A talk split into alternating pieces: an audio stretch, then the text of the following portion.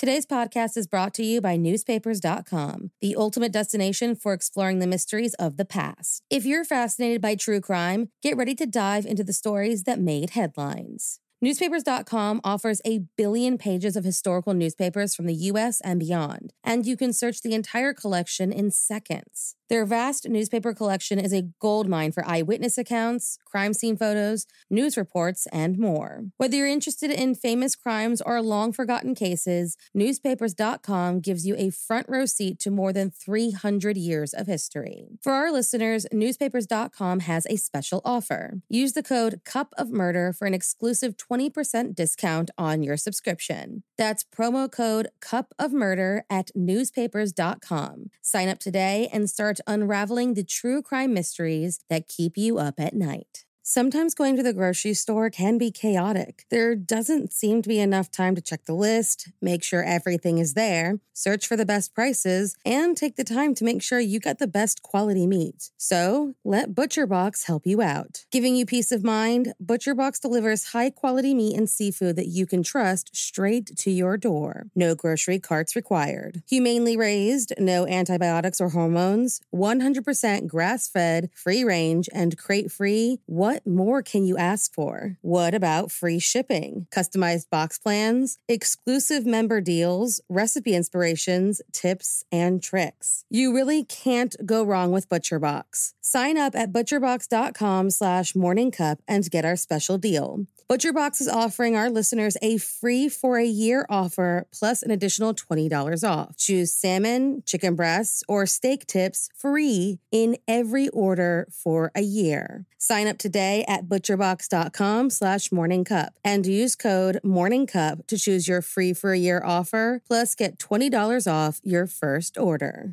There were two more murders 15 miles away. When in the police arrived, they found the telephones and electricity lines. We have a weird A homicide. scene described by one investigator as reminiscent of a weird. Morning. Cup of murder. Not all cases are destined to be solved. There are some heartbreaking stories that may never find a conclusion, or at least not one that cushions the blow of death. On January 10th, 1977, two women lost their lives in a murder that remains unsolved. A murder some speculate the police don't want to solve. So, if you like your coffee hot but your bones chilled, sit back and start your day with a morning cup of murder. Susan Bartlett and Suzanne Armstrong were two old friends who, after Suzanne gave birth to her son and chose to leave his father in Greece to be a single mother, decided to live together in a home on Easey Street in Collingwood, Australia, and help one another out. Susan was a high school teacher during the day while Suzanne stayed home to take care of her 16 month old son, Gregory. The girls, who were lovingly referred to as the two Sues, spent the evening of January 10th, 1977, entertaining Susan's brother and his girlfriend while he helped set up some entertainment equipment in the home. The couple left around 10 p.m. and made plans to meet up for dinner the next week. Unfortunately, the Sues would never make it to their dinner plans. Because in the hours after Susan's brother and girlfriend left, an unknown assailant entered the home, came into 28 year old Suzanne's bedroom, and began sexually assaulting her. When he finished, he began stabbing the woman repeatedly. Her struggle alerted her friend, and 27 year old Susan ran into the bedroom to try and help. She too was attacked and left face down in the hallway with about 55 slash wounds covering her body. Young Gregory, thankfully, was left unharmed. Their bodies and the one year old remained undiscovered in the home until a neighbor, one who already came to the house days before to leave a note on their door about their dog, heard Gregory whimpering. When police arrived, they were greeted with a grisly sight. Both sides of the narrow hallway where Susan was attacked were covered with blood and bloody handprints, almost as though either both or one of the women tried to steady herself as she walked down the hall. And at the end was the crumbled body of the young woman who tried to help her friend.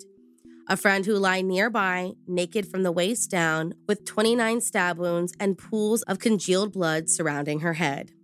The scene was described as incredibly brutal and required extraordinary strength and blind rage, though there were no signs of forced entry into the home. And the killer spent enough time inside to wash himself or herself up in the bathtub before leaving. On the kitchen table was a note from Suzanne's boyfriend asking her to call him when she got home who slipped it onto the table after his calls and knocks went unanswered, completely unaware that, had he stepped into the house further, he would have happened upon a crime scene.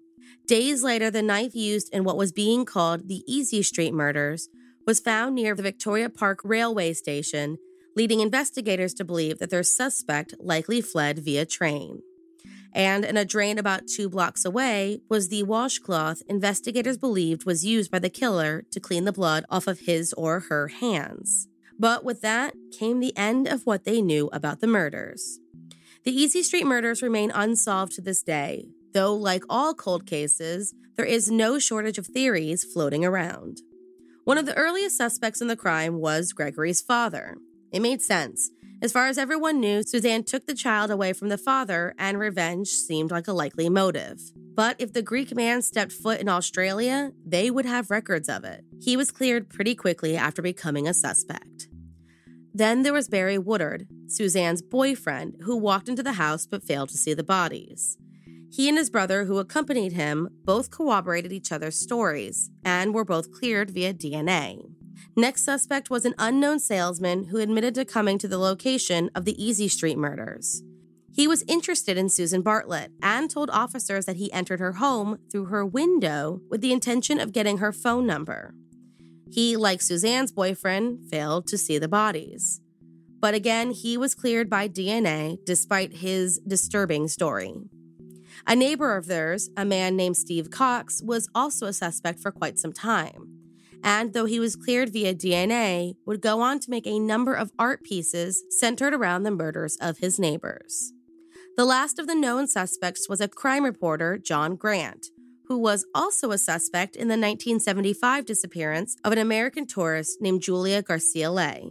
At the time of the Easey Street murders, he was sleeping in the house next door, though that and his previous connection to a missing woman seemed to be the only things connecting him to the Sue's murders. In total, there were about eight suspects in the Easey Street murders, but according to investigators, all have been cleared via DNA, which has led many to wonder do the police want to solve this murder? According to sources, important witnesses and suspects have been left completely unchecked by investigators, like Gail Armstrong, Suzanne's sister, who worked as a shearer's cook, and other members of the victims' families who were never even brought in for questioning and many remain steadfast that Barry Woodard, the boyfriend, should have remained a suspect. He was a shearer by trade, meaning he was skilled with a knife and admitted to being in the house just after the murder. Supposedly, there were newspaper clippings found on the kitchen table, which at first seemed innocuous, but soon drew some major attention. They were dated January 13th, 1977, three days after the murder. That means someone brought the paper into the house while the women lay dead on the floor. If all of this information and evidence seems confusing, then you understand the problem people have with this case. Investigators have been accused of being purposely misleading and slow in their work on this case. Like when they said the assailant came through Susan's window, but that Susan wasn't attacked until she came to the aid of Suzanne. Not only that, but the case was halted and police were pulled from the investigation pretty soon after the case went cold. So maybe it isn't the investigators who don't want it solved, but some higher up somewhere. Regardless, the Easey Street murders remain a stain on the city and have left many traumatized for years to come. And despite the $1 million reward offered for any information, there doesn't seem to be any update on the case. But if the confusing information is any indication, it might not ever be truly solved. Since the attack, little Gregory has been adopted by Suzanne's sister, the little boy who was spared by a merciless killer. Thank you for joining me in my morning cup of murder. Please join me again tomorrow to hear a terrible thing happened on January 11th. Don't forget to rate and subscribe and let me know how you like it.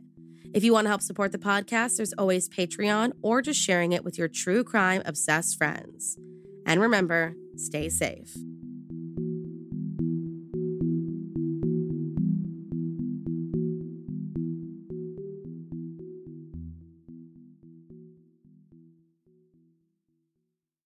Hey, have you ever used Cheapo Air?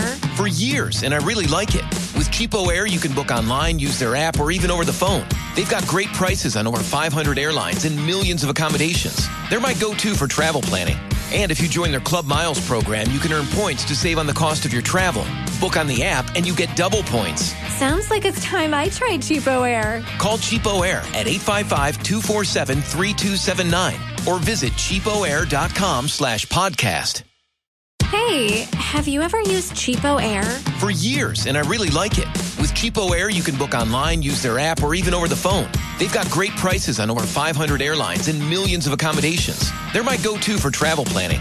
And if you join their Club Miles program, you can earn points to save on the cost of your travel. Book on the app, and you get double points. Sounds like it's time I tried Cheapo Air. Call Cheapo Air at 855-247-3279 or visit cheapoair.com slash podcast.